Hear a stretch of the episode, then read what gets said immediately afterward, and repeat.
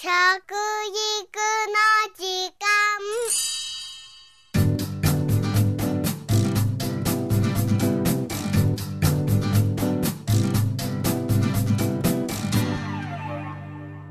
服部幸男です。食育の時間ポッドキャスト。震災から2ヶ月。津波の被害で水産漁業関連が受けたダメージは相当なものですね。僕もですね食の特に魚のね代表っていうのをさせられてるんですね。ですから漁連の方々がね今苦しんでおられるの大変なね事情をねいろいろと情報をいただきました。被害を受けた漁船の数ですが1万8000艘になるんですね。それ以上だと言われてます。金額にすると1150億円ですね。被害に遭った港の、ね、数ですが315港ですね。金額によると3781億円という。そして養殖施設の被害なんですがこれが510億円。被害総額はおよそ5746億円ということで農業林業と合わせると1兆円を上回りましたね。その中でも半分以上は水産関係ということで水産漁業の被害が最も深刻なんですね。被害額は今後も膨らむ可能性があると言われています。実はですね世界三大漁場というのが三陸なんですね。そこに津波が直撃ですね。そして津波とともにまた余震が続いてますね。もう1万回超えましたね。そして原発ですよね。もう20、30これでもし前と同じような津波が来たら今の原発はもう終わりですね。日本は終わりかもしれませんね。そのぐらい今危機状態にあることは事実なんです。で今5746億円という数字を挙げましてそして全て入れると1兆円というんですけど実はね日本の中で回遊魚のあの地区での捕獲高っていうのはどのくらいかというと全体の15%なんですね。そしてですねあの養殖がですね21%それとかまぼこであるとかフカヒレこれが31%を占めてるんです。ですからね本当に漁業関係の仕事がものすごくね日本の中でもウエイトとして全体で平均するとね2割ぐらいのものをねあの三陸自体が賄ってたわけですよね。これは大きいですよ。もちろんこれはインフラだけの数字ですけれどね。漁業関係者の方々も多くが被災されてますもんね。日本は今210万人ほど漁業関係者がいるんですね。そしてこのままいきますと自然の設備の中でですね、えー、今65.3歳の人が半分いますからそれが10年後にはですね、えー、75.3歳になります。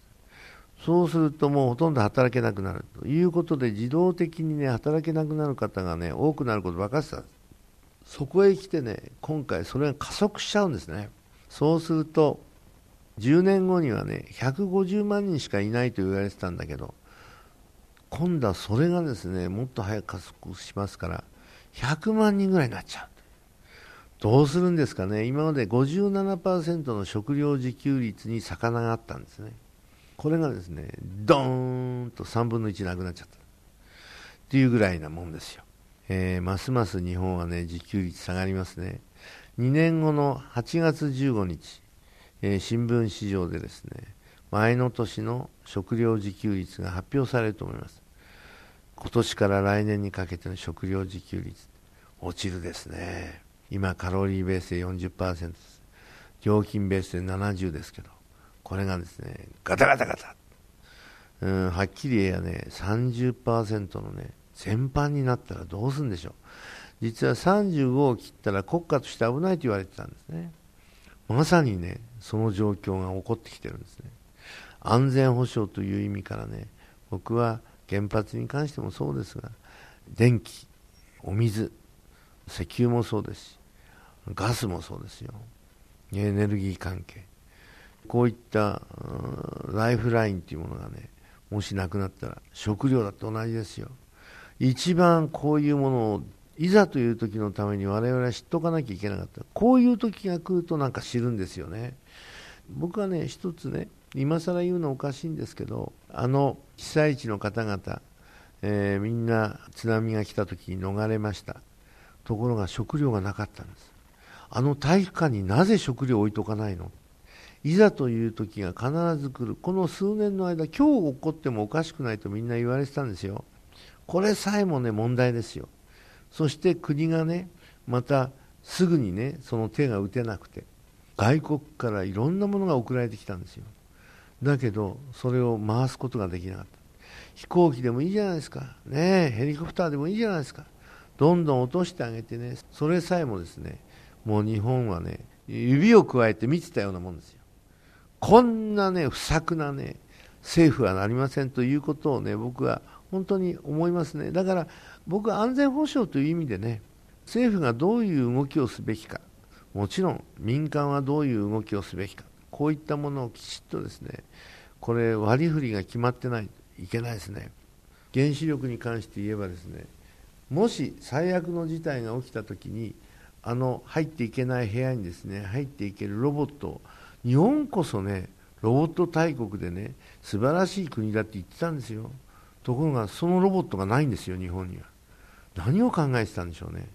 日本っていうのはそういうところにちっともねお金を出してなかった。ひどいもんですね。もうこういう時ねもう政府関係者も反省していただきたいというふうに私はあえてねこの食育の時間でね申し上げたいと思いますね。はい。ということで東部沿岸のね牡蠣やホタテの養殖地ね僕はねホタテやねウニそしてアワビこれの養殖地がね岩手県にあるんですよね。釜石市にあるんですよ。僕はねこの釜石の人たちね本当にあのお世話になって今回心配でね連絡入れましたよ。そしたらね無事でしたよ本人たち。もう海の目の前に立ってたところがですねアワビこれから加工しようってんで集めてたのが5億円が流れて海に飲み込まれたそうですよ。そしたらねいや水が余っちゃってたくさんあるんだよ水がって言うから何ですかって言ったらね水を送ってきたんですよ向こうから。被災地からね僕に水をくれまして。我々逆でしょって言ったんですけど我々のところは鍾乳洞から出るね素晴らしい水があるからね飲んでくれやって言って送ってきた。もうまるで逆の話になりましたけどね。本当にね彼らはねもう一度立て直そうというね意気込みでね今やってますね、えー、ぜひこういう時こそね被災地のね品物を飲んであげてくださいよ。お酒に関したって僕のね大事にしてたね。お酒のね蔵がみんなやられちゃった。だけどお酒はまだね亀が残ってるそうですよ、えー、飲んであげてくださいよ。そろそろね経済復興のためにもね我々は、まあ、電気は消しながらですねえろうそくをつけたりしてですね。やっぱりね元気つけてあげるのは経済ですよ経済。ぜひ頑張っていきたいと思います。よろしくお願いします。食育の時間服部幸男でした。